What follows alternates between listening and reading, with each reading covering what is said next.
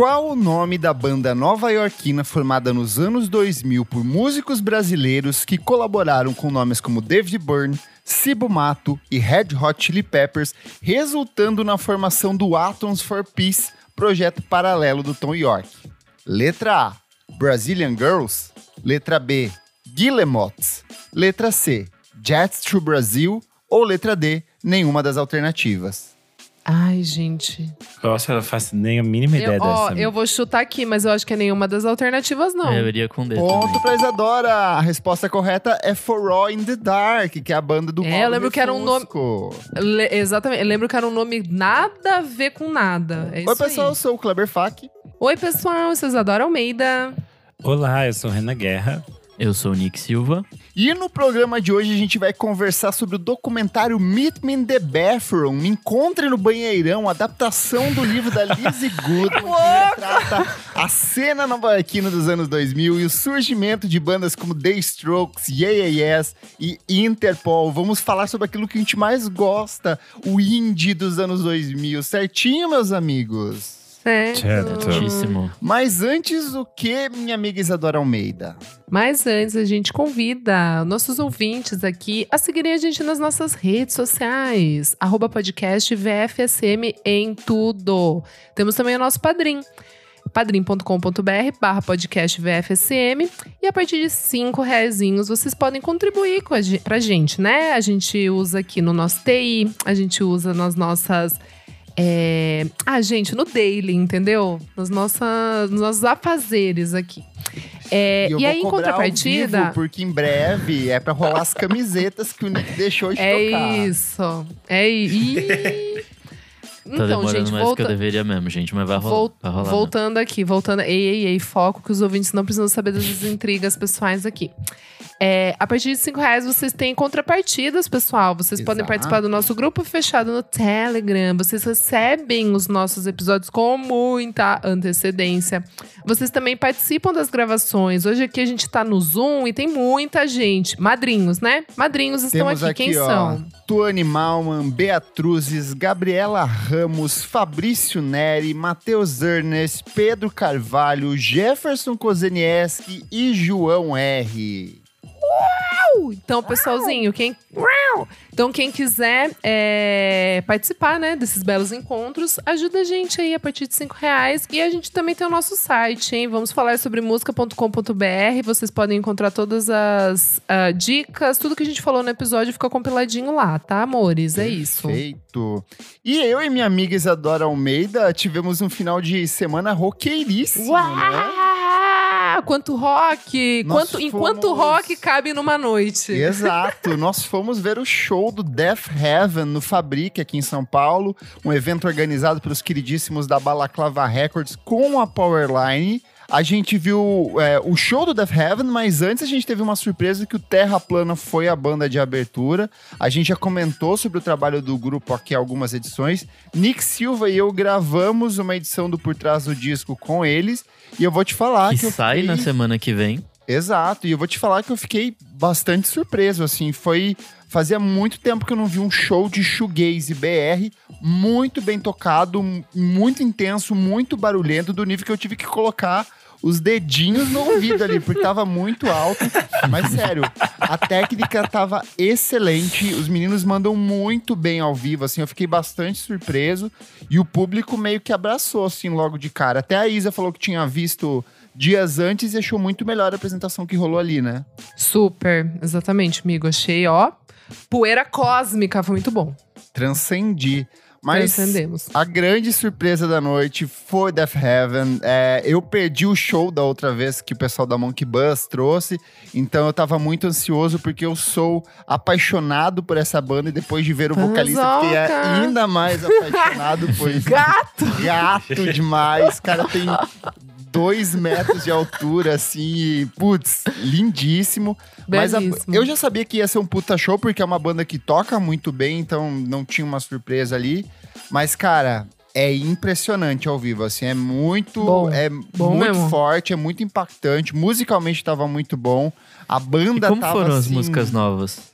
Cara, então, eh, muito bom. é, Muito bom. ia Eu, falar- acho que foi a parte que a isso. Isa mais gostou, né? Que a Isa É. ficou assim, meu Deus, o que, que tá rolando no começo? Mas quando começa os Dream exato. Pop ali. Cara, muito bom, porque assim, eu só conheço Death Heaven do Sam Baker. Tipo, eu não nunca ouvi absolutamente nada fora desse álbum. E assim, eu amei as músicas novas, todas que ele falava, ah, essa música é nova, ah, a gente vai tocar agora três músicas novas. Tipo, foram as que eu, as que eu mais gostei, assim, achei muito, muito legal mesmo. E dá pra perceber, né? O gato lá tá ficando mais velho, então ele não vai aguentar ficar só no. Entendeu? É, o metal ali vai ter uma hora que vai consumir ele. Então ele E sabe o que é engraçado? dreamer. Que a plateia era bem dividida por discos. Por exemplo, tinha uma É, galera que era do Sam Baffer e aí pirava verdade. assim nas músicas que eram mais cruazonas, mais viscerais. Tinha uma galera mais nova que, a- que foi a que conheceu por causa do último disco, com essa pegada mais dream pop. Então ali no meio tinha um menino que tava tipo maluco assim na hora que começou a tocar. E aí, do nada, eu, eu fui com o line-up pronto, porque eles tinham meio que uma lista das músicas que eles iam tocar na América Latina e fizeram até uma playlist, né? E eu falei, ah, beleza, vão tocar essas aqui. E aí, do nada, meu amigo, eles puxam Canary Yellow, que é a minha música Caralho. favorita. A gata E, ficou emocionada. Nossa, a- a- foi a hora que a Isa tava saindo, eu tava lá, no, É. lá pra trás, e aí eu falei assim: não, eu preciso curtir isso lá na frente, e aí eu fui mais pro meio ali. Nossa, eu vivi o, a minha adolescência headbanger como eu nunca vivi antes. assim. Foi muito foda, porque ela é uma música que alterna entre esses momentos mais tranquilos, essas explosões deles, assim. Então, foi excelente. Eles seguraram o show, assim, até o final. Foi muito bem equilibrado. Fiquei bem impressionado com o trabalho da banda. E, nossa, queria um show desses uma vez por ano, assim, pois... Muito A bom. E olha pergunta é: você foi pro meio do mosh pit? Não, ali ninguém tava dando mosh pit ali. A galera tava tranquila, uma É, galera tinha- até respeitosa. Às vezes, é, às vezes rolava um pequeno, assim, mas ah, domingão, meio que não cabia também fazer. Foi um show, Adorei a regra. Domingo não tem, gente. É, Não, mas domingo é- não. foi um é. show tranquilo, assim. Domingo é dia de tipo, orar. Várias, tinha um monte de gente de bandas paulistanas circulando ali. A gente viu o pessoal da Odradé que tava ali. A, a Isa viu o Gastão, do Gastão, ex-MTV. Então foi, foi um domingo em família, família metaleira, assim. Foi um, um showzaço. Gostei demais. Muito bom. Houve muito aí um bom. trechinho do que rolou nesse show.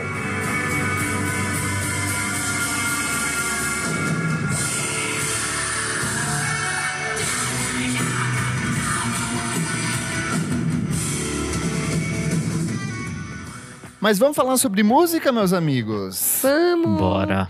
Em 2017, a jornalista e escritora Lizzie Goodman lançou o livro Meet Me in the Bathroom: Rebirth and Rock and Roll in New York City 2001-2011, com 640 páginas e mais de 200 entrevistas originais, Tudo. incluindo conversas com Julian Casablancas, Karen No, James Murphy e Ezra Koenig. O trabalho pinta um retrato da cena nova-iorquina entre o final da década de 1990 e o início dos anos 10. Em 2022, Will Lovelace e Dylan Salfer, diretores responsáveis pelo excelente documentário Shut Up and Play the Hits de 2012, centrado nos acontecimentos que levaram ao encerramento das atividades do LCD Sound System, Ai, em parceria com Goodman, que atua como produtora executiva, lançaram nos cinemas o documentário Meet Me in the Bathroom.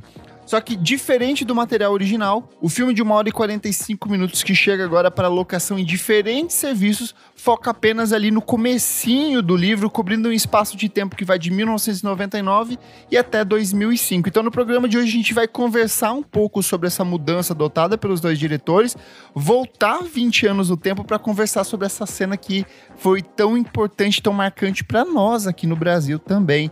Isadora Almeida, você que foi a primeira que Nossa. leu o livro trouxe lá atrás como recomendação, o que, que você achou desse documentário aí? Ai, gente, vamos lá. Abre o É, coração, eu se não gostou, ah, fica à abrir- vontade. é, não, é mixed feelings, porque os primeiros 20 minutos eu fiquei super emocionada. Tipo, cada coisa que apareceu eu falava, ai meu Deus, ai meu Deus, é, é isso, é isso, eu amo eles, eles são todos pra mim.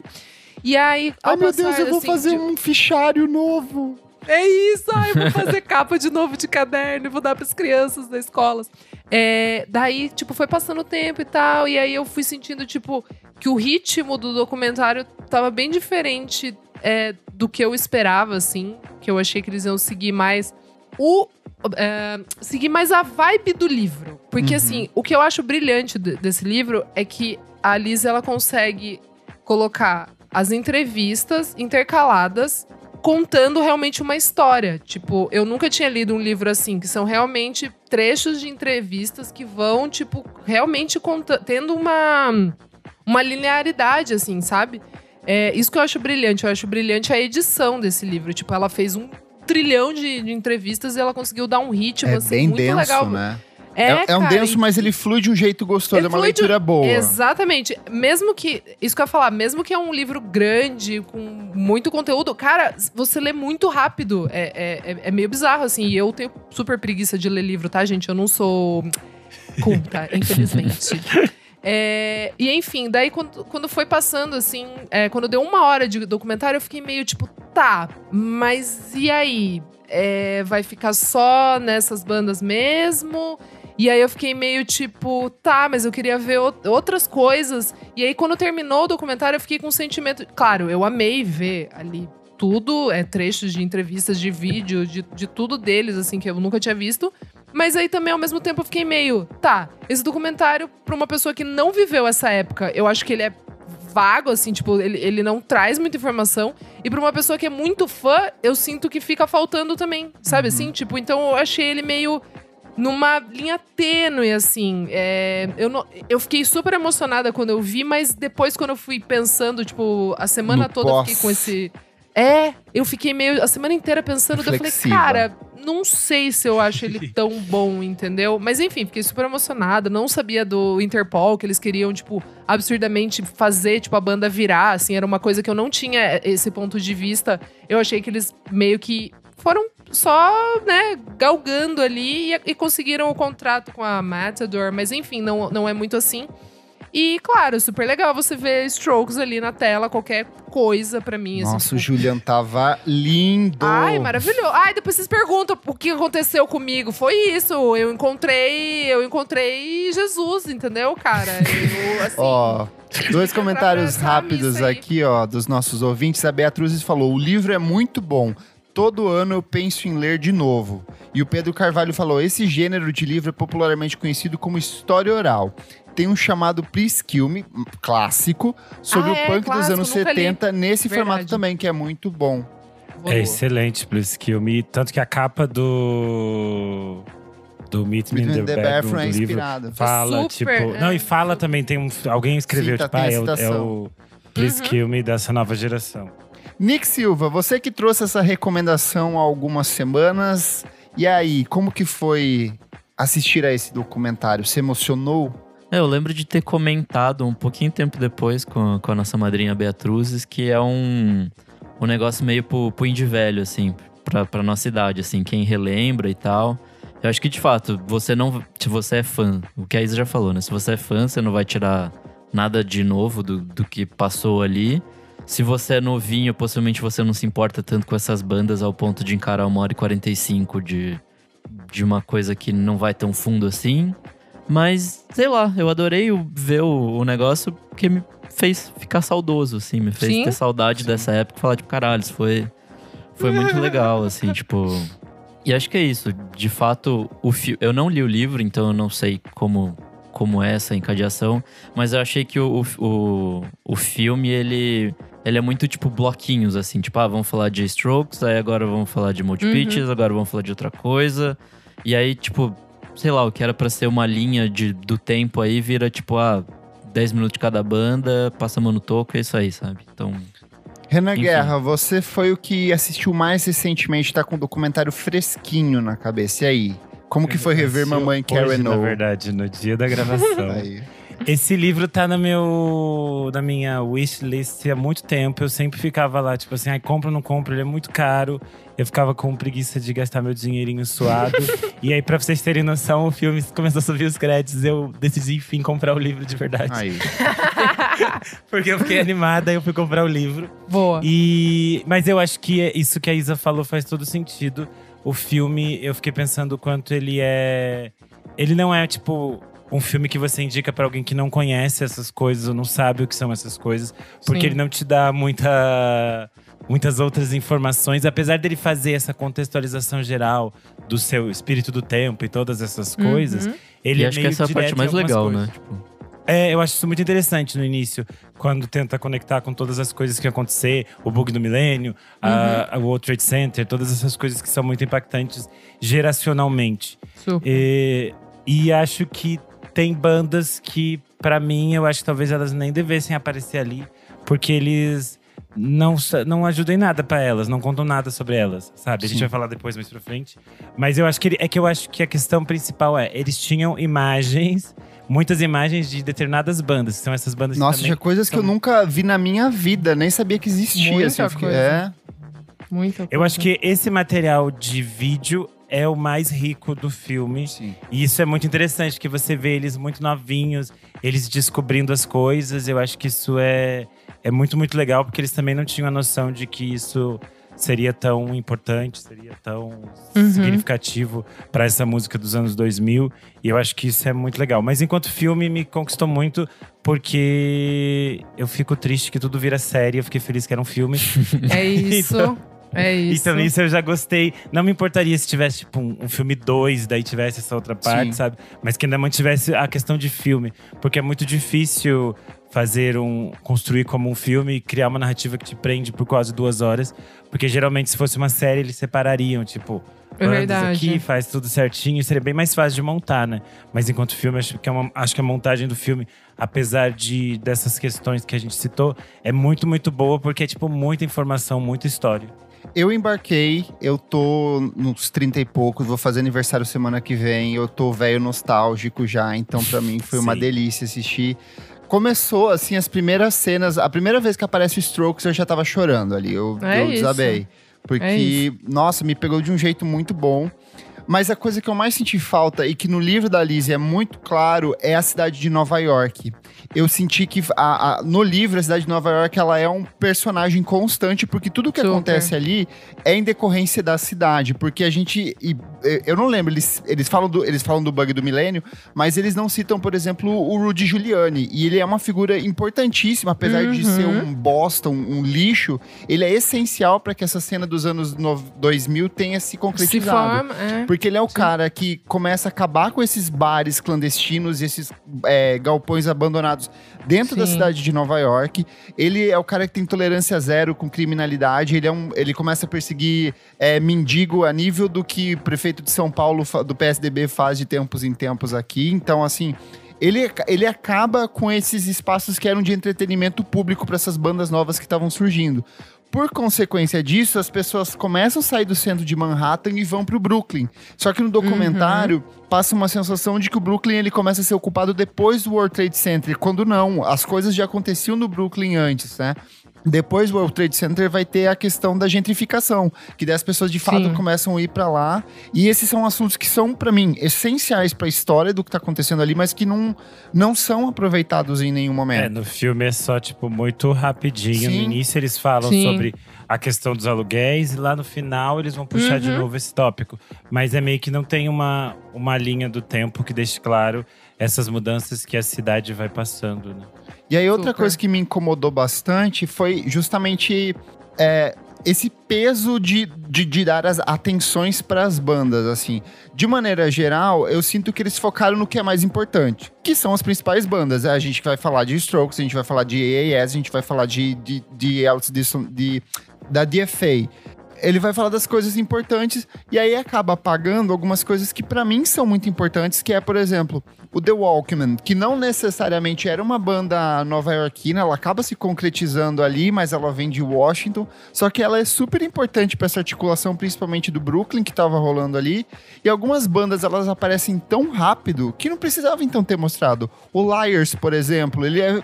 Cara, Sim. o Liars Ele é é uma nota de rodapé, assim, né? Tipo. Cara, eles aparecem numa cena, numa apresentação, tipo, meio que abrindo pro IAS. Porra, E por música... causa da Carrie No só. É, É, só por mas causa dela. assim, tipo. a Karen No foi namorada do, do Andrew lá, Angus e não sei o quê.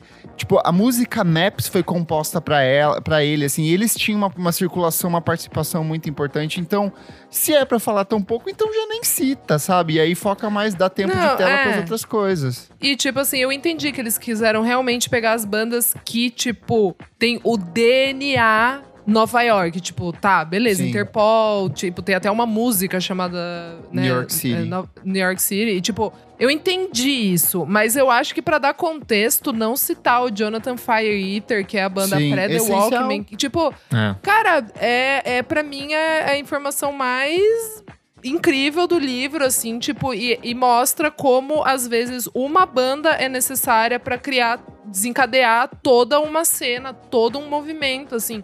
Então eu achei meio tipo, ah, tá, vou falar aqui do Strokes, Interpol, Yeah, yeah Yes, TV on the Radio, Mold Pitches, Ryan Adams chato pra fazer intriga, tipo, sabe assim? É, eu, eu fiquei meio chateadona, assim, na real, cara. Achei que faltou umas coisas muito importantes ali. Uhum. Mas acho que também eles tinham que lidar com o que eles tinham de material, né? Que é o que o Renan falou. Tipo, Eu acho, que, nem eles tudo tinha que imagem. Eles tinham imagem. E aí foi, "Pô, a gente tem Ah, isso, vamos pô, trabalhar em cima cara. disso. Porque só pra Mas é- ficar citando, falar, ah, existiu aquela banda cuja Não. gente não tem imagem. Não, é mas tipo, tinha Ah, mas muita, lógico tem muita tem coisa dentro do imagem. livro que não tem, da- dentro do documentário, que não é imagem, que é só uma fotografia e a entrevista rolando. Eu Exato, acho que a super entrevista rolando. funcionava. Eu achei que faltou muito áudio de tipo. de TV on the radio, mesmo, gente, assim. vai tomar no cu. Eles têm, sei lá, um minuto, dois minutos de tela e sumiu, né, sabe? isso, isso machucou, E é uma assim, de banda importantíssima, era a banda dos caras negão, dos únicos caras de fato preto ali dentro da cena, e que tinha um lance mais de ir pro jazz, de, de, de uma experimentação. Eu entendo que, tipo,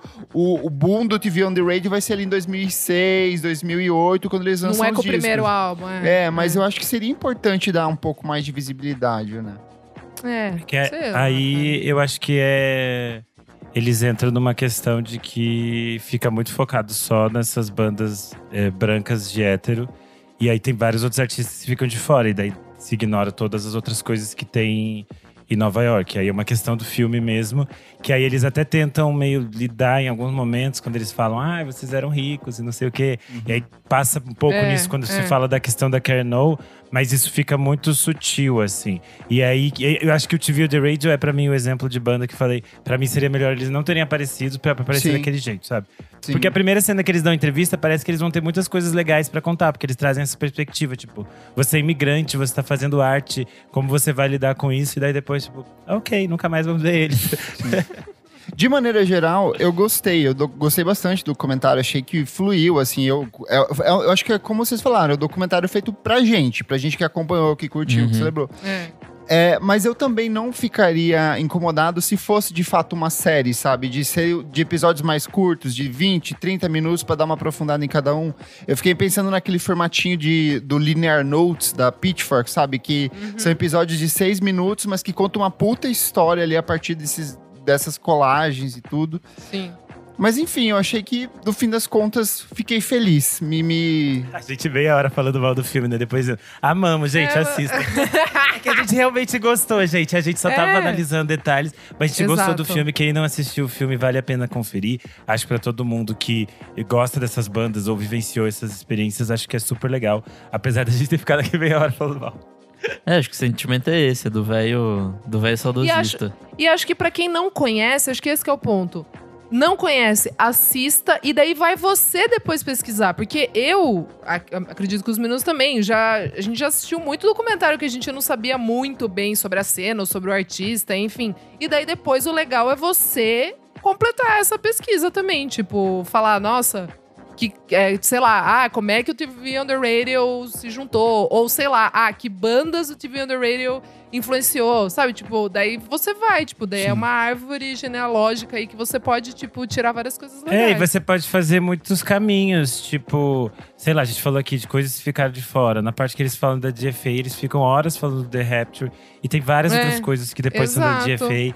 Tipo, Hércules Love Affair, sabe? Tipo, existia Dá uma um cena Google. queer que tá ali. Exatamente. E isso é ignorado dentro dessa história, entendeu? Então tem muitas coisas, dá pra fazer muitos caminhos dentro dessas coisas que a gente descobre. A tua Animalma fez um comentário excelente aqui. Ela falou: não é que o filme seja ruim, é que o livro é muito bom. O livro é realmente muito É completo. isso. São, não são cinco anos, são dez anos ali muito bem aprofundados, com muita entrevista, com muita fotografia, material da época. Então, assim, eu acho que acaba criando esse comparativo. Mas focando nas bandas aqui, é, cara, é polêmico, mas The Moldy Peaches eu nunca embarquei. Nem Eu na época. Também não. Também, nem cara. hoje e continuo não o Adam embarcando. Green, eu ouvi algumas coisas dele, assim, porque por causa da amizade dele com o Julian.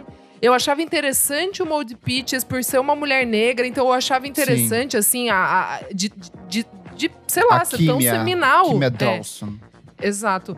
Tipo, sabe, de você olhar assim, e daí o Adam Green, ele lembrava meio o Julian, mas ele era fe- meio feião, assim, tipo. Sabe quem que ele lembra? O Howard do, do. Como é que é o nome daquela série dos nerds? É o Nossa, é, sim. The Big Big Bang Theory. É, ele parece um É pouco mesmo, o Howard, lembra, sabe? lembra um pouco. Então, mas eu achava interessante, assim, e as letras com esse documentário, eu nunca tinha parado pra pensar assim, sabe? Daí, com o documentário, ouvindo as letras, eu falei, cara, tem uma coisa interessante aí. Eu voltei pra ouvir algumas coisas do Mold Pitches é, quando eu assisti, assim, o documentário na semana que eu assisti. E é interessante, porque eles vão voltar e vão fazer uma turnê. Tipo, acho que a Sim. primeira turnê headliner deles, Sim. alguma coisa assim. Que a banda durou muito pouco também, né? Eles Super! se- Ela foi se- engolida, é. né, por, por... É que sabe o que é? É, A cena nova-iorquina, como o Renan falou, a gente tinha um movimento queer muito grande rolando nessa mesma época. E a gente tinha uma outra cena que é a cena do freak folk, que era uma cena que se estendia da Califórnia, lá com, com Devendra Banhart, com Joana Nilsson e mais uma galera, Coco Rose, e que se estendia até Nova York numa série de outras bandas. Então o Mold Pitches era muito paz, mais dessa, desse movimento do que necessariamente musicalmente próximo de Strokes e seus agregados, né? É, o. Mold Pitts, na verdade, ele, ele é do ele é daquele outro movimento que eles tinham em Nova York, que é o anti-folk. É né? o anti-folk, É. isso, isso, É. isso. É que, o, Eles- free- é que o freak folk é outra coisa que também surge nessa época e cresce também. E tanto que vai ter, tipo, rescaldo no Animal Collective e todas essas coisas. Isso, Uhum. isso. E o anti-folk, ele é tipo um outro lado que eles ficam meio fugindo desses retornos do folk a partir dos anos 80. E aí, sei lá, a filha mais de sucesso desse movimento é a Regina Spector. Isso. Porque ela fura a bolha. Mas eles, além da Regina Spector, o Mold Pitches é talvez a segunda coisa deles que faz sucesso, mas nada deles estoura para além daquilo que eles estavam fazendo, né? E é um som meio esquisito mesmo em comparação com todas as outras coisas. Eu acho que isso é, é estranho. Tanto que as pessoas redescobriram eles quando eles tocam na trilha No sonora do Juno, Juno. né? Eu não as redescobri, eu pessoas descobri nessa época. Tipo, É, eu nunca também, tinha ouvido né? falar dessa banda. Que eu passei direto por eles, nunca nem. É porque eles também, eles também são antes da, do boom das pessoas começarem a baixar as coisas, né? Sim, Sim. Então acho que você não volta atrás. super. Por outro lado, eu passei a ter um fascínio muito maior por Strokes depois desse documentário. Assim, eu, eu não sei se eu embarquei depois por conta da coletânea dos singles A que coletânea saiu. também. E aí Ai, veio amigo, é isso. Zeitgeist, entendeu? E assim, eu, eu- criou, criou uma visão muito interessante da banda, porque é, de novo, uma coisa que me chama muita atenção. É uma banda com mais de 20 anos de carreira, onde os cinco integrantes continuam tocando, onde os cinco integrantes aparentemente continuam se dando bem e contribuem, mesmos. colaboram, são os mesmos. Então eu achei que dá uma aprofundada bem interessante. Eu acho, gosto e não gosto da forma como eles colocam o Julian como protagonista ali. Eu sinto que acaba. É que a figura dele acaba engolindo os outros, assim, de um jeito ou de Sim. outro, mas Ah, mas isso sempre foi, né? Sempre existiu Não desde o adianta, começo é. da banda. Mas É é, meio- é o- justificado por quê, né? E é que é a parte que eles que al- alguém vai entrevistar eles e aí Ele é eles genial, falam: cara. esse cara aqui quem faz tudo, a melodia, a letra e tal, Ele é tal, tal. genial. O E aí tem uma outra cena que eu acho muito boa, que é quando eles estão sendo entrevistados pela NME, que, tipo, eles vão perguntar e aí todo mundo olha pro Julian pro Julian falar, sabe? Então essa Super. dinâmica da banda eu achei bem interessante dentro do documentário. Não, e é muito louco, porque é isso, né? É um cara que, tipo assim, ele só queria fazer música, meio que aquela coisa assim de tipo, ai, caras, eu não queria ficar tão famoso assim, eu só queria, tipo, ter uma banda com os meus amigos. E eles É, são tipo, dinheiro ele sempre já assim. teve, né? Então. Sim, sim. Mas, mas é isso da- daí também, né? Tipo, sempre as entrevistas vinham, tipo, falando que ele era filho do John Casablancas, o cara da Elite Models, que pegava modelos novos. Tipo, sempre veio com esse ranço, assim. E ele até fala, tipo, ah, minha relação com meu pai não é muito boa, tipo. E isso fica claro na, na autobiografia do John, que eu já li. Fica claro em todas as entrevistas Fica que claro o na Julian entrevista dá. que o John deu pra Fernanda Young no programa Irritando Fernanda Young. maravilhosa, maravilhosa essa entrevista, eu lembro até hoje. É, e é isso, assim, tipo, então tem esse ranço, né, de eles serem. E, mano, não tem o que falar, os caras são muito bonitos, infelizmente. Te- Tem a mina da. Esqueci o nome dela. Ai, que saco. A mina da Rough Trade, tipo, dizendo que quando eles receberam o, o single, né? O, o EPzinho lá pra ouvir do The Modern Age, tipo, todo mundo ficou maluco, assim, tipo, eles nem quiseram ver a foto, não quiseram ver nada, assim, já ligaram pro Ryan Gentles. Que, era o, que é o empresário dos Strokes até hoje. Só que daí, quando eles viram que eles eram, tipo, quem era eles muito eram, novo ela, também, ela, né? Ela falou, mano, tipo assim, como assim os caras parecem modelos? Tipo, todos. E eles combinam entre eles no palco, a dinâmica deles, assim. Então tem esse plus, né, cara? Nossa, que assim, encanta Mas, demais, mas me né? incomodou um pouco o lance de fazer, ai, o pobre menino rico. Porque, tipo. Mas, é sempre, mas, amigo, ele é. é- a, a vida. é- é- ele é assim até hoje. Até hoje. Mas, cara, ele Até tinha hoje. dinheiro. Ninguém vai pra um internato na Suíça, sabe? Ai, Óbvio. pobre, coitado dele. Triste, miserável, Sim, só que ganha ele- milhões. E Sim, eles que ficam ele- meio é. bravos com esse tópico. Só e é que- tipo só assim, it is what it is. Exato, Lide com só isso que, que o- você é rico. Só que o ponto é, realmente o Julian não tinha uma relação boa com o pai dele. Mas e ele tinha sempre dinheiro. falou que. que- Sim, amigo, daí o pai pagava as contas, tá tudo bem. Só que ele sempre falou que quem despertou o lado dele de, tipo, gostar de música é o padrasto dele, que é, tipo, um pintor. E que, tipo, sempre colocava, tipo, The Clash, Bob Marley. Tipo, um monte de coisa, dava Colocava CDs tudo pra menos ele. television. Nunca É que television. a questão, a questão do que o Kleber tá falando, eu acho que é muito mais nesse momento de que eles te- tentam tocar nesse tópico de que eles eram ricos e eles Sim. tentam sempre fugir disso. Isso. Como, Exato. tipo, ai, temos que negar que somos ricos, sendo que, tipo, basicamente os outros artistas estão fazendo as coisas pra pagar as contas de aluguel, Sim. sabe? Porque não Sim. conseguem morar no- em Nova York e eles ficam fazendo a linha, tipo, ai, nossa, mas somos, mas fazer? É, que é esse que é meu ponto. É essa Sim. tentativa de, ah, eu vou tirar o corpo fora o tempo inteiro, sabe? É que é Cara, difícil, tudo bem se você tem uma- dinheiro. Sim, é que, é que o Adoraria foda é ter que também.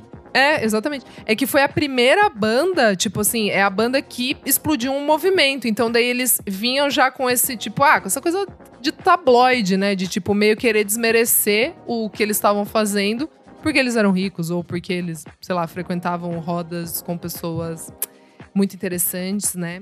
Ricas. É que eu acho que tem essa coisa do, do power plant, assim, né? Tipo, de ser plantado dentro do- da cena e não sei o quê. O que eu acho que não, que não foi que aconteceu, até porque eles explodiram fora, né? Tipo, Óbvio que não. eles fizeram muito mais sucesso no começo, tipo, na, na Inglaterra do que nos Estados Sim. Unidos. Sim. Então, sei lá. Por outro lado, Yeah Yeah Yes, Renan Guerra, como que foi? Deu uma boa aprofundada na história da mamãe Karen aí, né? Eu acho fantástico, porque diferente dos Strokes, a gente tem, tipo assim, muito material em vários lugares sobre eles. A gente tem muitas matérias e da. E do Yes a gente não tem tantas coisas. As coisas que tem ficam nesse limbo meio misterioso. Que tentavam criar essa imagem da Karen O muito misteriosa. Porque é sempre uma coisa que tenta se criar em torno dessas, dessas mulheres que, sei lá, Sim. fazem qualquer coisa. Elas sempre são vistas como uma mulher misteriosa. E complexa, maluca. tipo. E maluca. É. E eu acho que tem essas questões todas de que a Karen O era uma figura complexa naquele espaço ali. Ela é uma mulher é, racializada num espaço que é basicamente dominado por homens brancos e ela é tipo a frontwoman dessa banda que é tão importante. Eu acho muito bonito quando a gente vê eh, as pessoas na plateia falando quanto elas são apaixonadas pela Sim. Karen O, Super. o Ai, quanto eu elas amei. são encantadas. É meu segmento eu acho- favorito do documentário quando vai pra É muito ela. bom. Muito bom. Eu acho fantástico todas as histórias dela e é muito interessante isso. Como ela também tenta, de algum modo, lidar com isso e se. e, e viver nesse espaço. Porque ela mesma fala. Eu estou no espaço que eu me sinto muito sozinha e eu não tenho outras pessoas para poder conversar, para poder trocar. Tanto que é uma coisa que no futuro a carreira do IES dali para frente, muitas vezes ela vai estar conectada com outras artistas mulheres, com uma, pessoas queers, porque eu acho que isso tem muito mais a ver com a perspectiva dela do que aquele Sim. clube do bolinha, né? E é legal a questão da, da dela aceitar a própria sexualidade, porque ela fica uma mulher mega retraída, ela usa umas roupas meio que cobrem todo o corpo dela, porque todo mundo canibalizava em cima da imagem dela, e ela vai demorar anos até aceitar o próprio corpo, que é o que vai acontecer no It's Blitz, que ela começa a usar os colãs, as roupas mais coladinhas Sim. ali, mas na época é muito engraçado como ela é mega nerdona, retraída, tanto ela quanto o Zimmer ali, eles são meio aquela cena deles sentados na calçada, sabe, escadinha, comentando, é. é. Tipo, eles são muito tímido, muito bizarrinho, assim. Mas, Mas é engraçado como ela tem que se vestir numa persona toda diferentona, explosiva pra conseguir fazer os shows e as Sim. músicas, né? Tipo, interessante por um lado, mas é estranho também que, é, tipo, é meio você tem que colocar a mulher nessa posição de, tipo, criar uma coisa, outra que Mas ela não que- é e tal, sei lá. Mas eu acho que era até uma própria segurança dela de, tipo, liberdade no palco, sabe? Se sentir Uhum. no palco, fazer o que quer. Porque ela continua sendo o- uma artista muito maluca no palco. Ela tem essa persona que é interessante ao vivo e que é uma artista visualmente, esteticamente muito interessante. Ela sempre foi muito ligada à moda e tem uma relação muito forte com isso. E eu acho que é uma parte dela, só que ao mesmo tempo eu acho que é isso. Ela se sentia livre pra fazer o que ela queria no palco, mas daí as pessoas queriam sempre mais de algum modo, sabe? Queriam que ela fosse além do que ela podia. É, inclusive mostra ela se machucando bastante no palco e tal. Tipo, Sim. sim. Foda essa parte. E eu, acho muito curioso como o Yes, ele é uma das primeiras bandas a surgir, é uma das primeiras a conquistar um público muito fiel ali, mas foi uma das últimas a lançar disco de fato. Se você for ver, eles só vão lançar um disco em 2003. Em 2003 o Stroke já tava indo pro segundo disco, sabe? Sim. Então eles meio que demoraram até se entender como banda e suas funcionalidades ali. E aí chega num ponto que eu acho bem legal do documentário e que é essencial e impacta tudo isso, que é a questão do atentado terrorista do, do 11 de setembro, o quanto ele impacta na formação dessas bandas, na mudança de direção, no fato de não dá mais pra Nas gente só fazer um temáticas. som, é, um som escapista, a gente precisa se aprofundar em algumas coisas. E pra mim vem aí a questão do Interpol, que é uma banda que pra mim é, é diretamente conectada com o atentado terrorista. A cena do Paul Banks, mega novinho, andando na rua, toda coberta de poeira, pegando o panfleto de doação de Ai, eu sangue. fiquei tão preocupado com o pulmão dele. Eu também. Eu também. Juro que eu pensei nisso. Eu falei, gente, que louco, você tava sem máscara indo catar as coisas do. É que do- ninguém do sabia, né? Na época, Várias o Juliane pessoas- falou que nada disso É. tinha problema. E, hoje E várias dia, pessoas hoje grande em dia parte morrem da- de câncer por causa disso. É, uma grande parte da população de Respiraram Nova York tem metal do prédio. Mas pra mim esse segmento todo do Interpol é muito interessante justamente pela essa questão de o quanto eles demoraram pra engatar como banda, o quanto Sim, eles se enfiaram em, em, furada pra para fazer tipo show no interior da Inglaterra, assim, tipo nada a ver tentando acompanhar uma onda dos Strokes. Aquilo é O- tudo. O quanto Aquilo é Strokes meio que acabou sufocando várias dessas bandas por ter sido um Super. fenômeno muito gi- gigante, né? Mas principalmente a dinâmica dos integrantes e como eles passam a limpo a história do Carlos Dengler, de quanto, tipo, ele era o escrotinho da banda e que faz muito Mano, sentido o ele Carlos ter saído. muito maluco, gênio, saudades. Infelizmente passo pano, porque. Cara, faz uma diferença. Eu sinto muita Gênio! falta do baixo dele dentro Nossa, dos discos, sinto assim. muito, mano. Nossa, Mas a banda, eu as acho que foi também um- que ele escreveu, ele é foda. Foi um alívio, assim. Foi tipo quando a Elo deixou o podcast, os outros ficaram. Ai, que horror, louco! Elozinha, para. Volta, meu amor. Saudade. Mas eu gostei. Nick, você que é fãzaço aí do Interpol, o que, que você achou? Ah, eu gosto muito dessa parte do Interpol. É, Acho que é isso, assim, tipo, ver todo mundo super novinho ali tentando fazer muito acontecer, porque, tipo, ok, eles não eram exatamente pobres, né? Todo mundo ali, tipo, fazer faculdade ou Tava trabalhava. trabalhando, é. Tipo, beleza, mas. Americano médio. É, é, tipo, é isso, assim, o, é bem o americano médio. E eles fazendo, tipo, um puta esforço pra fazer acontecer.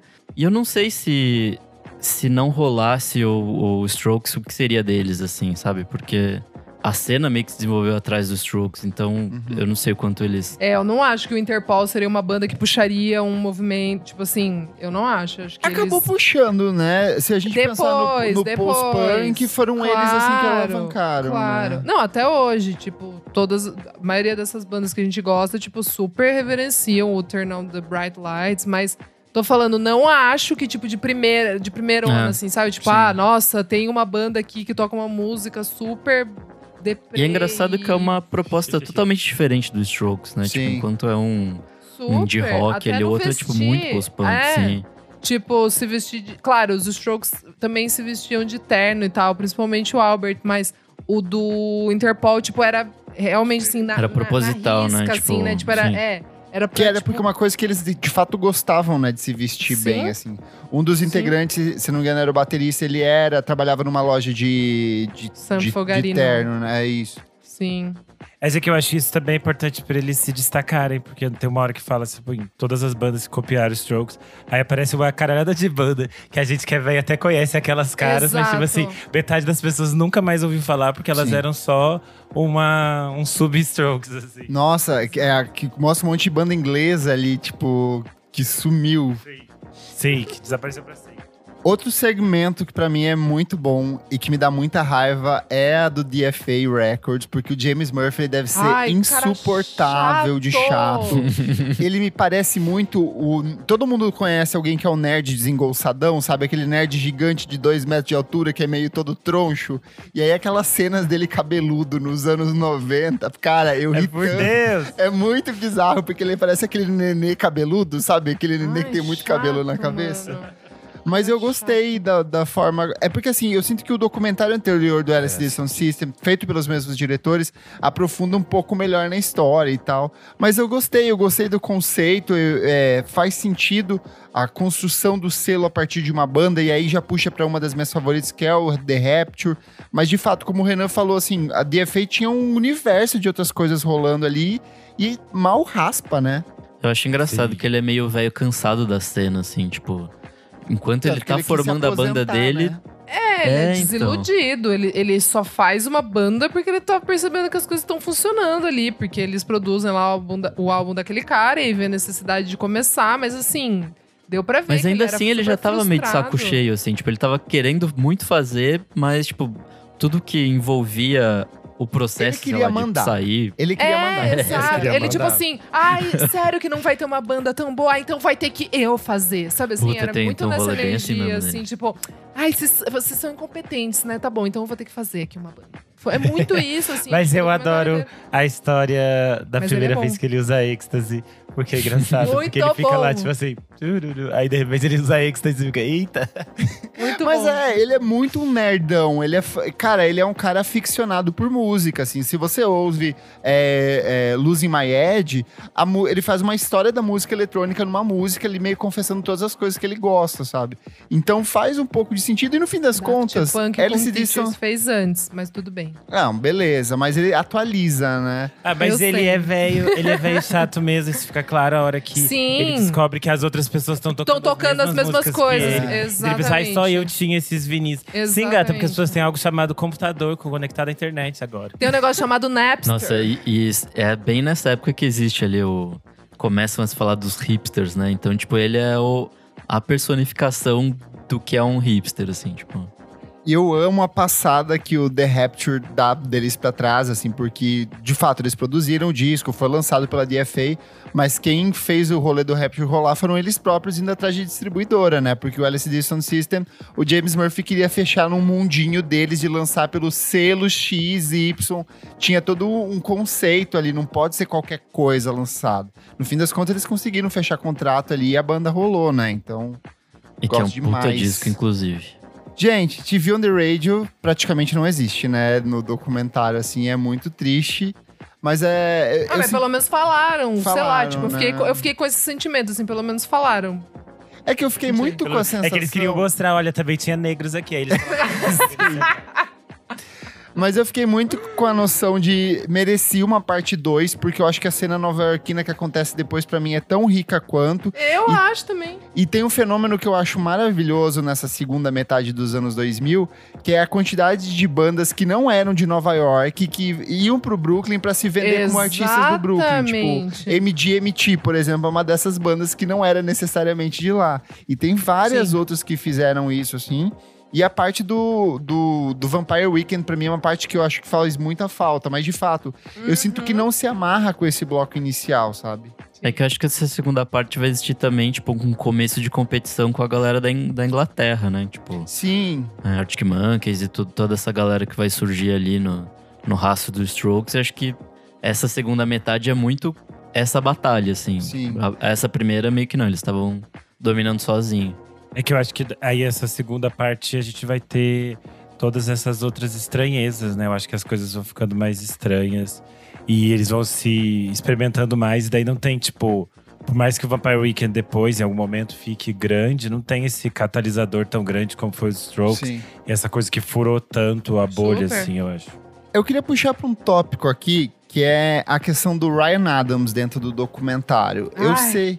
Eu sei que ele é uma peça ali que rolou dentro da cena nova-iorquina dos anos 2000 e tudo mais, mas eu senti que a utilização dele dentro do documentário é muito num sentido de os Strokes são os mocinhos e precisamos ter um vilão nessa história, que são as drogas e Sim. Ryan Adams, sabe? Sim. E aí, só que eu achei assim meio desconfortável porque no fim das contas a gente sabe de todo o histórico de abusos do Ryan Adams ali, então ele acaba passando meio que como um personagem, ah, esse cara é loucão, divertido, Não, que amigo, eu achei que- drogas. Não, eu achei que mostra que ele é um babaca mesmo, tanto que mostra esse lado dele de ser invejoso, tipo, de querer, tipo, copiar absolutamente todas as músicas dos Strokes, fazer cover. Tem aquele, aquele show lá, aquele. O é, que, que é que ele vira e fala assim? Ai, tem uma música aqui, e daí ele toca, é, é a música dos Strokes, né? O que, que é? É, é uma cena bem ridícula, Last assim. Night, eu acho. ele É que eu toca. achei meio É, é, como então- uma postura do, do roqueiro descolado que vai, ai. É, então, eu acho que é isso, Isa. A gente que já conhece ele sabe Já de todas consegue as colocar, coisas. entendi. Só que a entendi. gente já vê com essa leitura, a gente que é fã da Mindy É. Moore. Fica É, eu nervosa. suporto ele. é. Agora, eu acho que quem não conhece o Ryan Adams passa só essa ideia de que ele é tipo assim, oh, just funny, tipo, Enten- ai, o roqueiro entendi. maluco é, das não antigas. tem um peso de fato nas ações, sabe? É que num, num primeiro momento ele parece querer chancelar a banda, como tipo, ah, eu sou mais velho que vocês, ou tipo, Também. É. eu tenho mais sucesso que vocês e É. aí vou levar vocês na minha bota aqui. Mas é exatamente o contrário, né? Tipo, Exatamente, É que, de exatamente. novo, eu sinto que perde um tempo enorme em cima dele ali nesse Ah, ato sim. final do filme, que podia ter Super. sido melhor aproveitado com o Liars, que podia ter sido que aproveitado posso falar com uma o TV coisa? Radio. Pra mim, me parece um pouco de uma justificativa por que, que os Strokes quase acabaram e por que, que os Strokes quase, tipo. E, e por que os Strokes ficaram tanto tempo sem gravar, tipo. É por, é por causa disso, assim. Porque Então, é a narrativa dos, vo- dos mocinhos É, e do, do- vilão. É, meio tipo justificando, assim, as merdas e o que aconteceu, assim, nos Strokes. porque eu Agora, lembro. seremos amigos para sempre.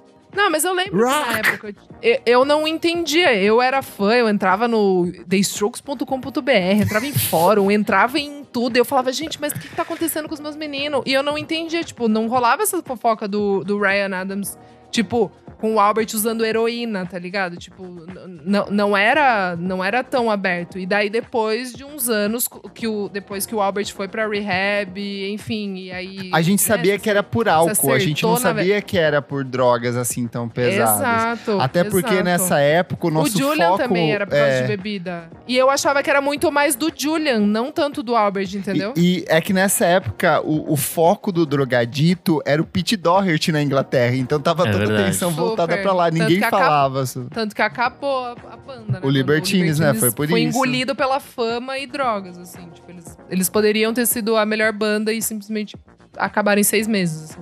Vocês acham que renderia uma parte 2 ou não? Vocês assistiriam uma parte 2 2005? Ah, eu assisto qualquer 2011?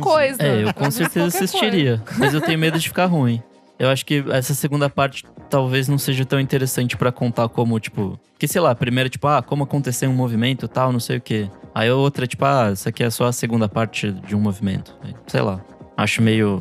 Adorei essa estranho. gente. eu, eu acho que faria. Eu acho que faria sentido se a cidade se transformasse num personagem mais importante. Que é isso que você falou, sabe, Claro? Sim. Eu acho que se tivesse mais claro essas questões de como o Brooklyn é gentrificado nos anos 2000, de como as pessoas negras, por exemplo, são. é, muitas vezes tem, tem que mudar do Brooklyn, porque essas pessoas vão Sim. todas para lá. Eu acho que isso seria muito importante. Como outros artistas de outros universos começam a ganhar espaço, que a gente tá falando de pessoas racializadas, de pessoas queers, eu acho que a gente poderia ter essas outras coisas que surgem, sabe? Mas aí eu acho que é mais difícil ainda de amarrar, entendeu? Porque é mais complexo. Porque aí a gente não tem esse catalisador que eles tinham aqui, que era o stroke, sabe? E aí é difícil. E acho que são eles- mais nomes também. Sim. É, é, que eles teriam que Pulveriza fazer ainda um- mais o, o rolê. Outra coisa que eu senti um pouco de falta é uma. Assim, eles até tentam dar um contexto político-social ali no começo do comentário, vai pro negócio do bug do milênio, a virada do, do século, pipipipopó. Mas eu senti falta de um contexto cultural, sabe? De meio que cravar, putz, teve o Velvet Underground, teve, Stro teve o Sonic Youth, e tudo isso meio que é um, um catalisador pro que vai acontecer lá na frente, sabe? E meio que Mas acho que eles apaga. chegam a citar um pouco, tipo, o CBGBs e toda aquela cena, assim. É muito pouco, mas. É bem pa falando, tipo, ah, passando, assim. aconteceu. Eu senti falta desse aprofundamento, sabe? É que eles só fazem a linha, eles fazem a linha tipo, ah, MTV tá ruim, as coisas que a gente gosta não tocam na MTV, e Nova York morreu. O que era meio que um fato do, do final dos anos 90, né?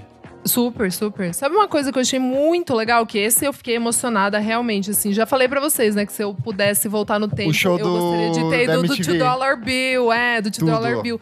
Gente, eu fiquei em choque. Tem até cena do Roman Coppola, tipo, dirigindo na, na sala, tipo, de direção, assim.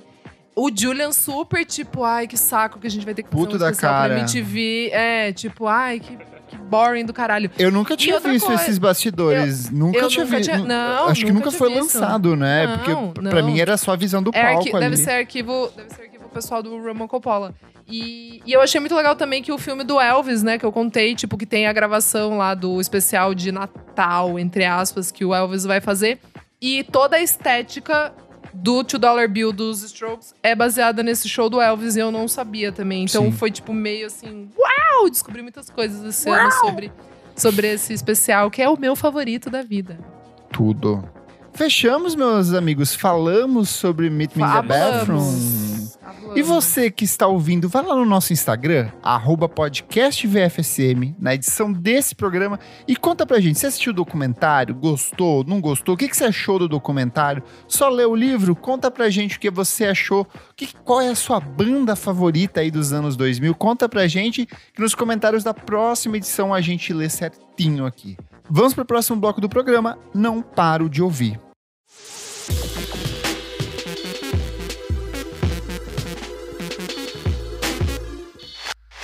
Chegamos ao nosso segundo bloco. Não paro de ouvir. Renan, o que, que é esse bloco? Neste bloco a gente traz as dicas mais quentes, aquilo que a gente não para de ouvir. Hum, muito bom. O que, que você traz? Temos disco da semana, né? De quem? Temos o disco da Temos? semana? Fever Ray. Não ouvi? Ah, sim. Foi praticamente a única coisa que eu ouvi. Eu Não também não paro de ouvir mesmo. Então vamos lá. O que, que vocês acharam desse disco? É, Fever Ray, eh, artista sueca, lançou Radical Romantics, seu terceiro disco no projeto solo. E eu tô completamente encantado. Muito, porque eu achei amigo. o ponto de equilíbrio perfeito entre os dois discos anteriores. Total. Que eu acho que o primeiro tinha aquela coisa meio bruxaria, dark, eletrônica. E o segundo era esse outro universo que eram Mais frenético, né? É, era uma, uma coisa de pista mais industrial, diferente. E eu acho que esse é essa mistura maluca, assim. E eu tô completamente encantado.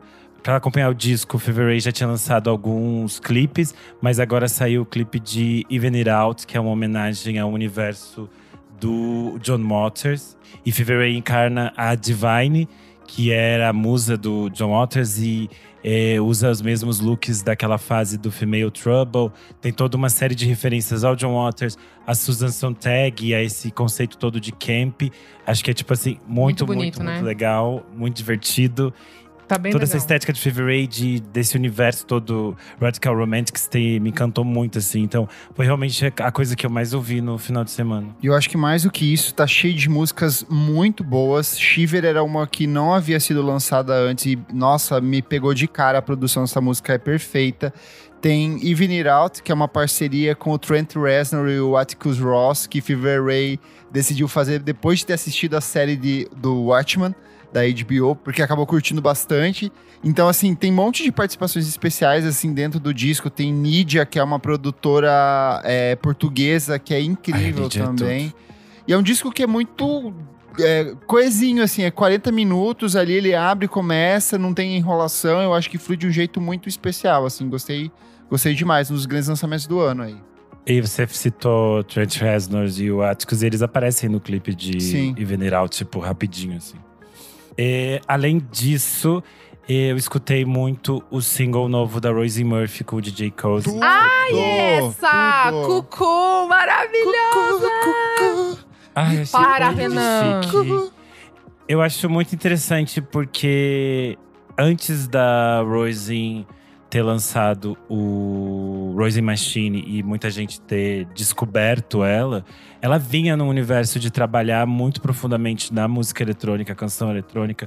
A gente já falou Uhum. aqui de outros discos dela que estavam muito conectados nisso. Ai, é E acho muito interessante que ela consegue fazer essa conexão de todas as referências muito clássicas dela, sempre com produções e com coisas muito modernas, muito tipo pra frente, assim, avant-garde, é outra coisa. E eu acho que Cocô é muito isso, que é tipo chique, Ai, é muito, não cheio dá. de Não referências tem e moderno, assim. É tipo assim, a Não gente dá. sabe que daqui a alguns anos vai ter 15 garotos É copiando o que a isso. Rosie agora. Que é, É sempre o que Até a acontece, ela sempre capa. faz antes. Sim. Ai, não dá. Que Nossa, E ela já capa né? falou que vai ter mais músicas com o Koji produzindo daqui pra frente. Então, Ai, que duplinha, Dupla que perfeita, duplinha. Perfeita. Eu amo. Vale lembrar que eles já tinham colaborado no último disco do Cozy numa música que Sim. é sensacional. Assim, a melhor Eu música amo, sempre to é, sempre toco. Tem no meu pendrivinho. E aí agora eles Ai, voltaram com essa que é muito boa. E é bem diferente do último disco, né? Ela é uma coisa Sim. mais leve. Mas assim. é, é, é, é, É pista, mas não é tão é, batidão, É, assim. isso, Sim. isso. E além disso, saiu o single da Oana com o FBC. chamado Tudo! Minha recomendação também. Perfeita, amigo. A Oana eu já tinha falado dela aqui várias vezes. Eu acho que quase toda vez que ela lança alguma coisa eu cito por aqui. E, e ela já tinha, ela tinha participado do disco Baile do FDBC e do VOR. Eu acho super interessante essas parcerias que eles fazem. Eu acho a Oana uma artista fantástica. Eu pude assistir ela no Festival da Baticu, assim. Ela é estrondosamente linda e talentosa no palco e é muito é interessante acompanhá-la. Então acho que quem não conhece a Oana vale escutar Facim junto com o FBC. É isso. Boa. Isa, sua vez. Gente, eu lembrei. Tava achando que eu não tinha ouvido nada. Mas é, é, dou também como recomendação Roisin Murphy. Maravilhosa essa música. Cucu, cucu. Cucu. É... Ah, e uma que eu gostei bastante também, que eu não tava lembrando, é do Nicholas O'Brook, que era do Tame Impala. Ele lançou uma música chamada o Jack. O que parece um É, cracudinho? é, é. o que tem o. o meu Deus. Ponde. O Pound, é. E aí, é, eu gostei bastante dessa música, chama Jack, e ele fez em homenagem a uma amiga dele que faleceu em 2021. Enfim, é umas noias de tipo que ele acha que deveria ter feito mais coisas. E ele fala que o, a música, tipo, se chama Jack, mas o nome da amiga dele não é Jack. Então ele usa esse personagem aí pra ele conseguir falar um pouco sobre essa perda que foi muito difícil pra ele. E Jack junto. Down the Line.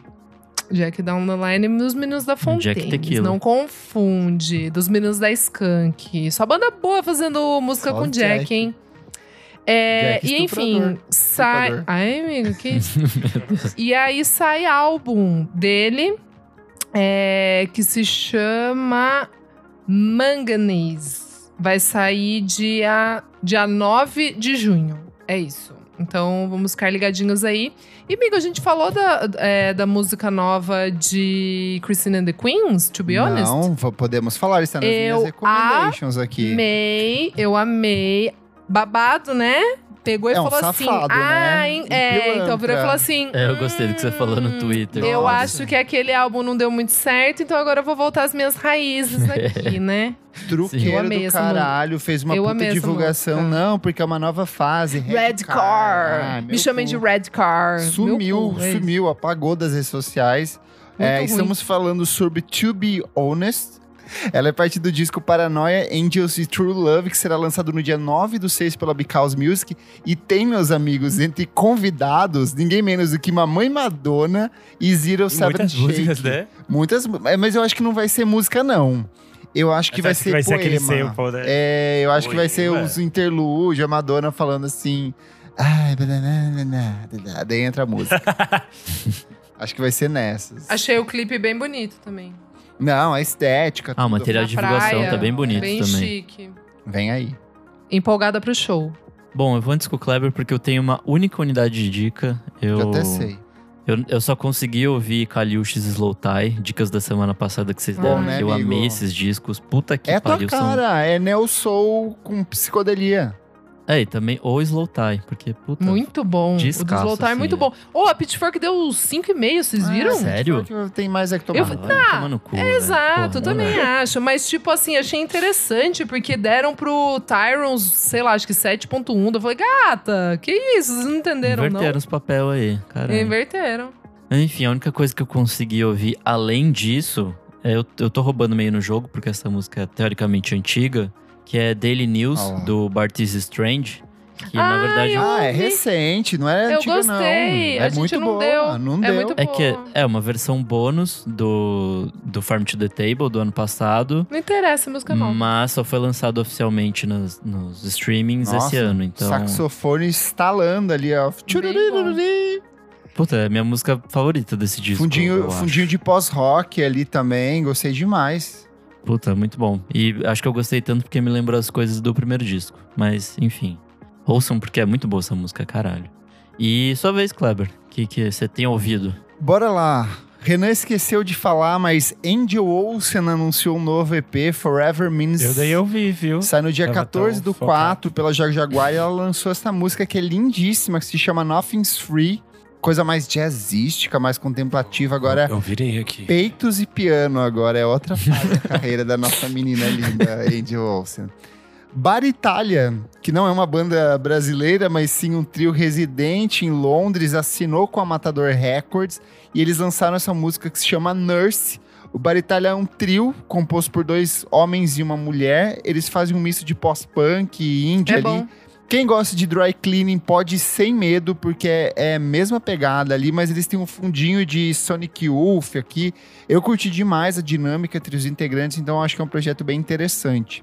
É legal. Nossa queridíssima Mamundi está de volta com a música Sem Necessidade. Verdade. Que tem, olha só, a participação do queridíssimo do Tágua Tágua, que nós gravamos e foi ao ar hoje o programa que o gaúcho Renan Guerra e o paulista Nick Silva entrevistam o, o Felipe Puperi ali. É, eu ia dizer, o- sem ser do Nick, a questão de que eu acho engraçado que a música se chama Ne- Sem Necessidade. Aí fica aquelas, aqueles tweets assim: Mamundi lança música sem necessidade. Nossa, muito sim. bom. E, e se não tem as aspas, parece que é tipo assim: Oi, gente, qual é a necessidade? Agora é arte, precisa ter necessidade. E aí, por fim, dos singles, o The Antlers, que é uma banda queridíssima, que eu sei que o Nick gosta é também, lançou essa Muito música bom. muito bonita, que se chama I Was Not There. E é, é esse misto de indie Tristíssima com post-rock, com sadcore, coisas tristes e bonitas, que é o que o, o The Antlers faz. Chegando aqui nos discos, pensei que minha amiga ia recomendar Near Archives com Sunrise Bang Amiga, eu não consegui ouvir ainda. Tô desesperada pra ouvir. Novo ela é. da menina Oh, ela é maravilhosa. Tudo que ela faz é perfeito. Eu já sei que é bom. Pode falar aí. Então é, é isso, ouça em Archives. Eu pensei que o meu amigo Renan Guerra ia falar do César Lacerda com o EP Verão, que é o trabalho que tem participação da IMA, tem produção do nosso querido amigo Fernando Richbitter, que já gravou aqui várias vezes. Três musiquinhas com esse clima gostoso da estação para você ouvir na praia, beijando, rolando na areia. Assim, eu acho que é o César Lacerda em sua fase mais pop. Contrasta muito com o último disco dele, que é bem mais político, é muito mais contemplativo. E é muito bonito, gostei demais. Chegou a ouvir, amigo? Ouvi sim, eu só me perdi nas datas de lançamento, por isso que eu esqueci de falar aqui. Mas eu ouvi, é realmente muito bonito. Boa. E por último, a volta da Lourdes da Luz com Devastada, novo EP da nossa querida rapper, que eu gosto demais. Saiu pela YB, são quatro composições que ela conta com a produção do Coletivo Quebrante, que é um projeto formado pelo DJ paulistano Will Robson e o francês Matthew Rebrard.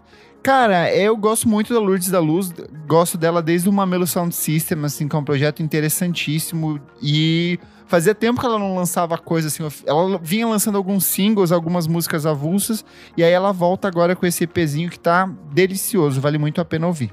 Fechamos? Uhum. Fechamos. Bora pro próximo bloco?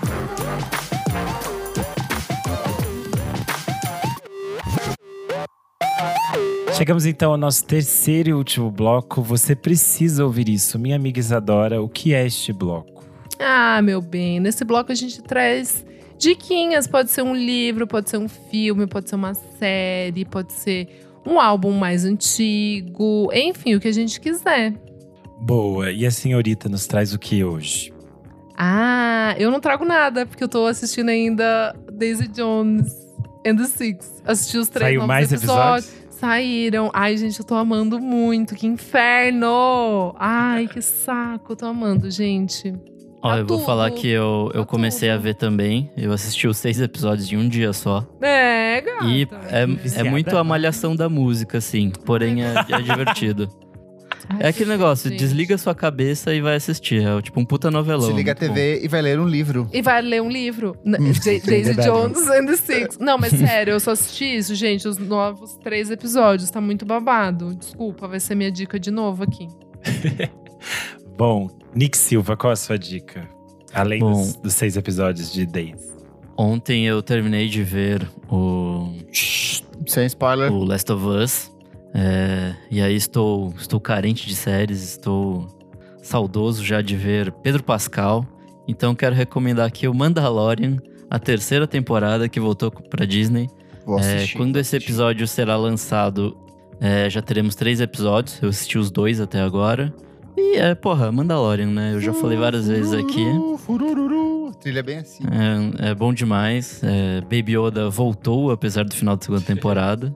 O- Acho que a única coisa que vocês precisam saber é isso, que ele voltou, porque assistir aquela porra de Boba Tá no Fett trailer, não tá vale no a pena. trailer. É, então, eles dão aquele recap maroto também. Mas enfim, agora Baby Yoda está com mais ação, está com agência na série e tá divertido, assim. Os primeiros dois episódios tá, tá legal. Parece uma side quest de um RPG, porém muito boa. Eu É me isso. recuso a assistir agora, porque pra mim Mandalorian é uma série de Natal. Porque ela saiu no Natal, saiu no final do ano a primeira vez. E aí eu lembro de ter visto num Natal, assim, me criou um clima muito bom. Então em dezembro eu assistirei. Mentira, eu vou ver logo logo. Série de Natal. Você nem é norte-americana, safada. Ai, Natal cala a boca, suando, série deixa de Natal. Série de Natal. Ah, tá achando que é a Só porque eu uso suéter e encho a cara na casa de pó branco. Nossa, em dezembro, meu Deus. Ai, por Deus. Bom, Kleber, qual a sua dica de hoje? Um é pro Renan Guerra e pra quem gosta de Bjork. É um perfil no TikTok que se chama Promenade. P-R-O-M-E-N-A-D-I-E. Ou você olha aqui na descrição desse post, porque eu vou colocar o link de qualquer forma. É um perfil que tem feito uma série de compilações de músicas que a Bjork sampleou pra fazer os trabalhos dela. E aí tem umas coisas que eu nunca nem tinha noção. Às vezes eles pegam trechos assim, tipo fragmentos, e mostram a música inteira ali que ela sampleou. É bem legal, tem muita música que eu tô conhecendo um monte de gente de música eletrônica dos anos 80 que ela foi chupinhar ali, foi pegar as coisas, principalmente pra fazer na época do e do post. Então vale muito a pena acompanhar este perfil no TikTok. E eu revi neste final de semana um filme lindíssimo que eu vi numa mostra há muitos milhares de anos atrás, eu acho que tem uns 15 anos que eu tinha visto, que é o Dreams, o sonho do Akira Kurosawa. Eu sei que o Renan lindo. gosta. Eu ia falar que é um bom filme pra começar, é que eu gosto muito dos Sete Samurais. Mas acho que é um bom filme pra você começar, porque primeiro que é colorido, o uso das cores nesse filme é, é muito fantástico, e ele é meio que em contos, né? São os sonhos que ele vai transportando ali pra tela. Cada história. São histórias curtas, assim, de 10, 15 minutos no máximo, e aí você fecha esse pacote de sonhos. E aí tem um- cada uma melhor do que a outra ali. Eu gosto muito dos segmentos da, da raposa, eu acho bonito Ai, demais. da raposa. É muito bonito. O segmento das flores de pêssego eu acho bonito demais. Tudo que vai para esse lado mais contemplativo, mais é, do Japão medieval e místico, assim, eu acho muito bonito. Então vale muito a pena. E eu não sabia. Tem é, eles contaram com o suporte da Industrial Light Magic do George Lucas para fazer esse filme. Então assim, Eita, achei muito curioso, assim, e faz sentido, porque Star Wars é uma cópia de. do- do- dos, dos, Dos Sete Samurais e então, tudo mais. E outros filmes do Kurosawa também. Então, dá pra você alugar pelo YouTube, mas dá pra você assistir de graça, porque tem também de graça, em boa qualidade, alguém subiu, então eu revi ali. Veio por recomendação, eu falei, ah, eu vou rever. Comentário do Roberto de Souza aqui, ó. Ele falou: sou fascinado pela história desse filme. Ele ter conseguido transportar os próprios sonhos dele e a beleza traduzida ali. Posso dar mais uma diquinha? Claro, pode Que dar eu- até que eu- que eu 25 esqueci. dicas. Esse é, o- é o Tá. limite desse bloco. Vamos lá. É, Oscars, né? Everything Everywhere All at Once ganhou tudo. Eu confesso que eu vi 20 minutos do filme e dormi. Eu não tava Herege. gostando. Eu vou tentar com. Vou tentar com mais vontade numa próxima. Mas uma coisa que eu não sabia, que eu achei muito legal, tem uma matéria na Stereo Gum que fala sobre os cinco melhores é, videoclips dirigido, dirigidos pelo Daniels, que são Ai, né, sim. os, os diretores, os dois Daniels. Tem que uma música do Shins maravilhosa que eles dirigiram. Tem, exato, mas eu achei Tem o muito... Turn Down for What? Então, que é é, mas esse é, é, lá, Não, mas é que, tipo, é muito o- tem cenas do filme que época. parecem isso, tipo. Parece, é verdade, é verdade. É, enfim, o que eu ia falar é que eu achei muito maravilhoso. Eu não sabia. Cara, eu programava esse clipe na MTV. FM Belfast com Underwear. Meu Deus, Nossa, quem é indie desenterrou 2011... uma memória agora, hein? Quem Caralho. é indie 2011 vai lembrar. É outro, né, clipe que eles dirigiram também, Foster the People com Houdini. Sim, Era a Houdini. música que eu mais gostava. Chromio com When the Night Falls, featuring da Solange. Eu amo esse clipe, sempre toco nas Chromio, baladinhas por dessa sinal música. lançou música nova essa semana. Não ouvi, amigo. É, aí fala aqui, né, tipo algumas outras. Joywave, Joywave com Tongs. Daí fala também de Battles com My Machines. Não sabia que era deles. E daí do DJ Snake, realmente, né? Turn Down for, for What. Mas eu acho muito legal, porque acho que eles são os primeiros diretores é, de clipe, né? Que começaram a carreira dirigindo clipes a ganharem o Oscar de diretores e de melhor filme. Tipo, O Fincher não ganhou, não? Michael Bay? Cadê Michael Bay? É, o Michael Bay também. melhor- É, não sei, tava falando de, de tipo de direção e Pode ser filme. os dois do mesmo ano, dois, isso é. é raro. Tá. Tipo, acho Mas que sabe o isso que os eles- Daniels não dirigiram? O novo clipe da Fly. E aí? Ai, ai, daquela peruca Gente, maravilhosa. eu tive dores assistindo isso, pelo amor de Deus. Tudo bem, né? Tô falando de coisa boa aqui, mas enfim. É isso, gente. E você, meu amigo Renan Guerra, o que que você traz? Seguirei na onda do cinema e vamos falar de Pânico 6, que chegou Ah, semana olha. passada. É, um, me incomoda muito essas mudanças de nomes que eles fizeram. Me irrita sim, fica feio, sou chata, porque agora é seis com o número romano. Antes era sempre número, inventar que o cinco era só pânico. Palhaçada, não tinha o que fazer mesmo pra inventar isso. E agora fica feio lá quando você vai. Depois que você assistiu o filme, vai logar ele, fica esse nome feio. Enfim, tirando isso, é, eu gostei muito desse novo filme. Eu achei muito divertido. Eu acho que é muito difícil você manter uma franquia durante tanto tempo, com tanta relevância e que chama tanta atenção das pessoas como o Pânico consegue. Porque a gente já passou por isso, sei lá, com quase todos os filmes de terror que a gente gosta. E teve 10 filmes e se salva, tipo, dois, três. É sempre assim. E nesse caso, não. A gente continua tendo filmes interessantes, as coisas continuam interessantes. Nesse filme, especificamente, a Ne- a Neve Campbell não aparece. Quem retorna é apenas a Courtney Cox. Mas a gente tem o retorno da Hayden Panettiere, que é a atriz que faz o Pânico 4. E aí tem muitas referências à, à história do de toda a franquia e todas as coisas que foram feitas nesses últimos anos. Acho que o filme é muito divertido, muito interessante. E as atrizes estão ótimas. Jenna Ortega é realmente é, a Screen Queen da nossa geração. A Melissa Barreira tá bem melhor do que no filme 5, porque não Melissa Barretos? Paulistana? Barretos. É, ela é mexicana, nossa menina. Mason Goodings cada vez mais lindo. Jasmine segue sendo minha mãe. E tem uma participação muito interessante do Dermot Mulroney. Eu fiquei muito feliz de ver ele voltando a trabalhar, tadinho. ele trabalha muito pouco e ele tá muito, muito bem nesse filme. E acho que é isso, muito interessante. E achei muito curioso, porque, sei lá, tanto no 5 quanto no 6, eles já começam a falar o quanto fandom são coisas meio malucas, né? E nesses dois filmes eles lidam em torno de como os fãs podem ser a coisa. Podem destruir qualquer coisa. Você tem uma coisa que é legal, mas sempre vai ter fãs malucos. E os diretores do filme, no ano passado, eles chegaram a ter que chamar a polícia, porque eles estavam sendo perseguidos por um stalker.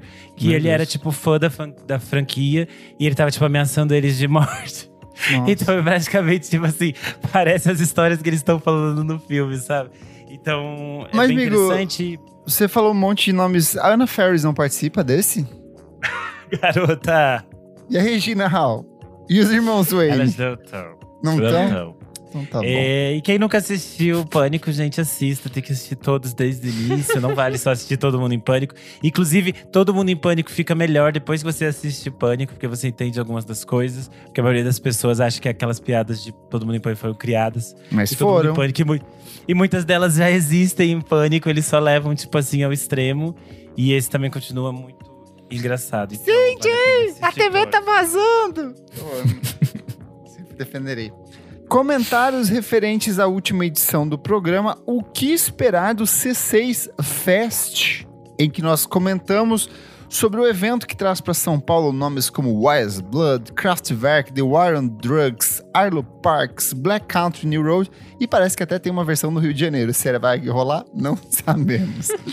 É, vou pegar né, aqui o comentário da Eita Maria Lua, nossa apoiadora querida. Ela falou: Eu estava decidida a não ir, mas esse episódio me fez comprar plateia externa pro Ih. sábado e tenda no domingo. E espero Ai, encontrar vocês lá. Vamos nos encontrar. Viu só marcas.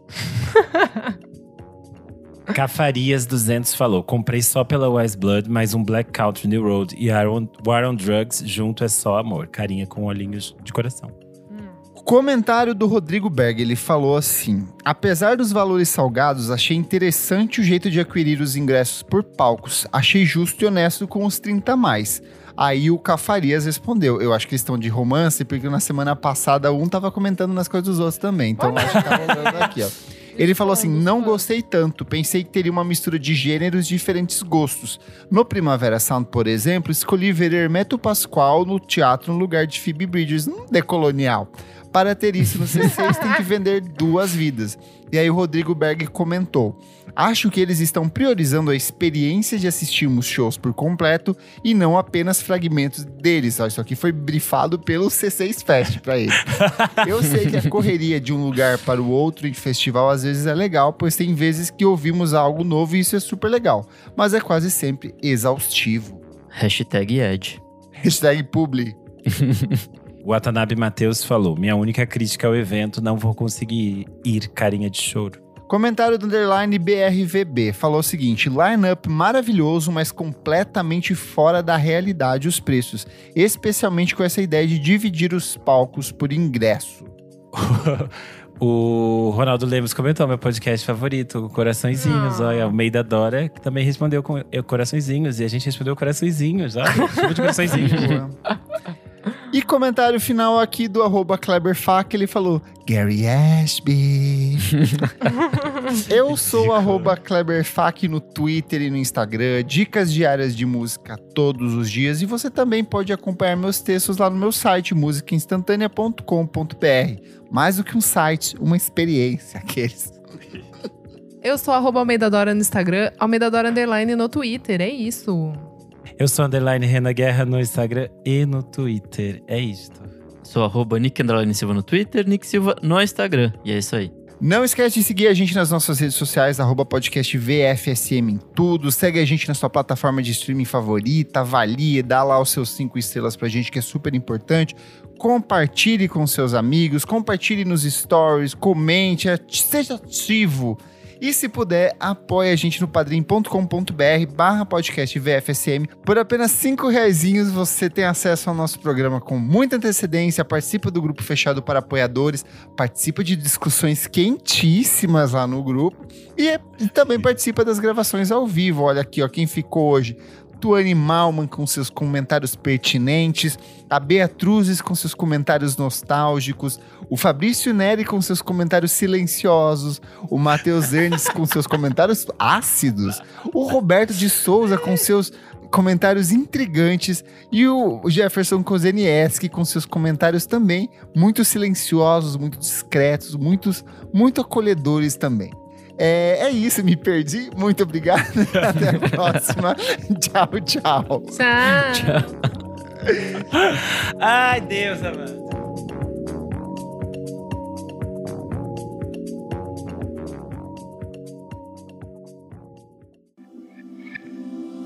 Esse podcast foi editado por Nick Silva.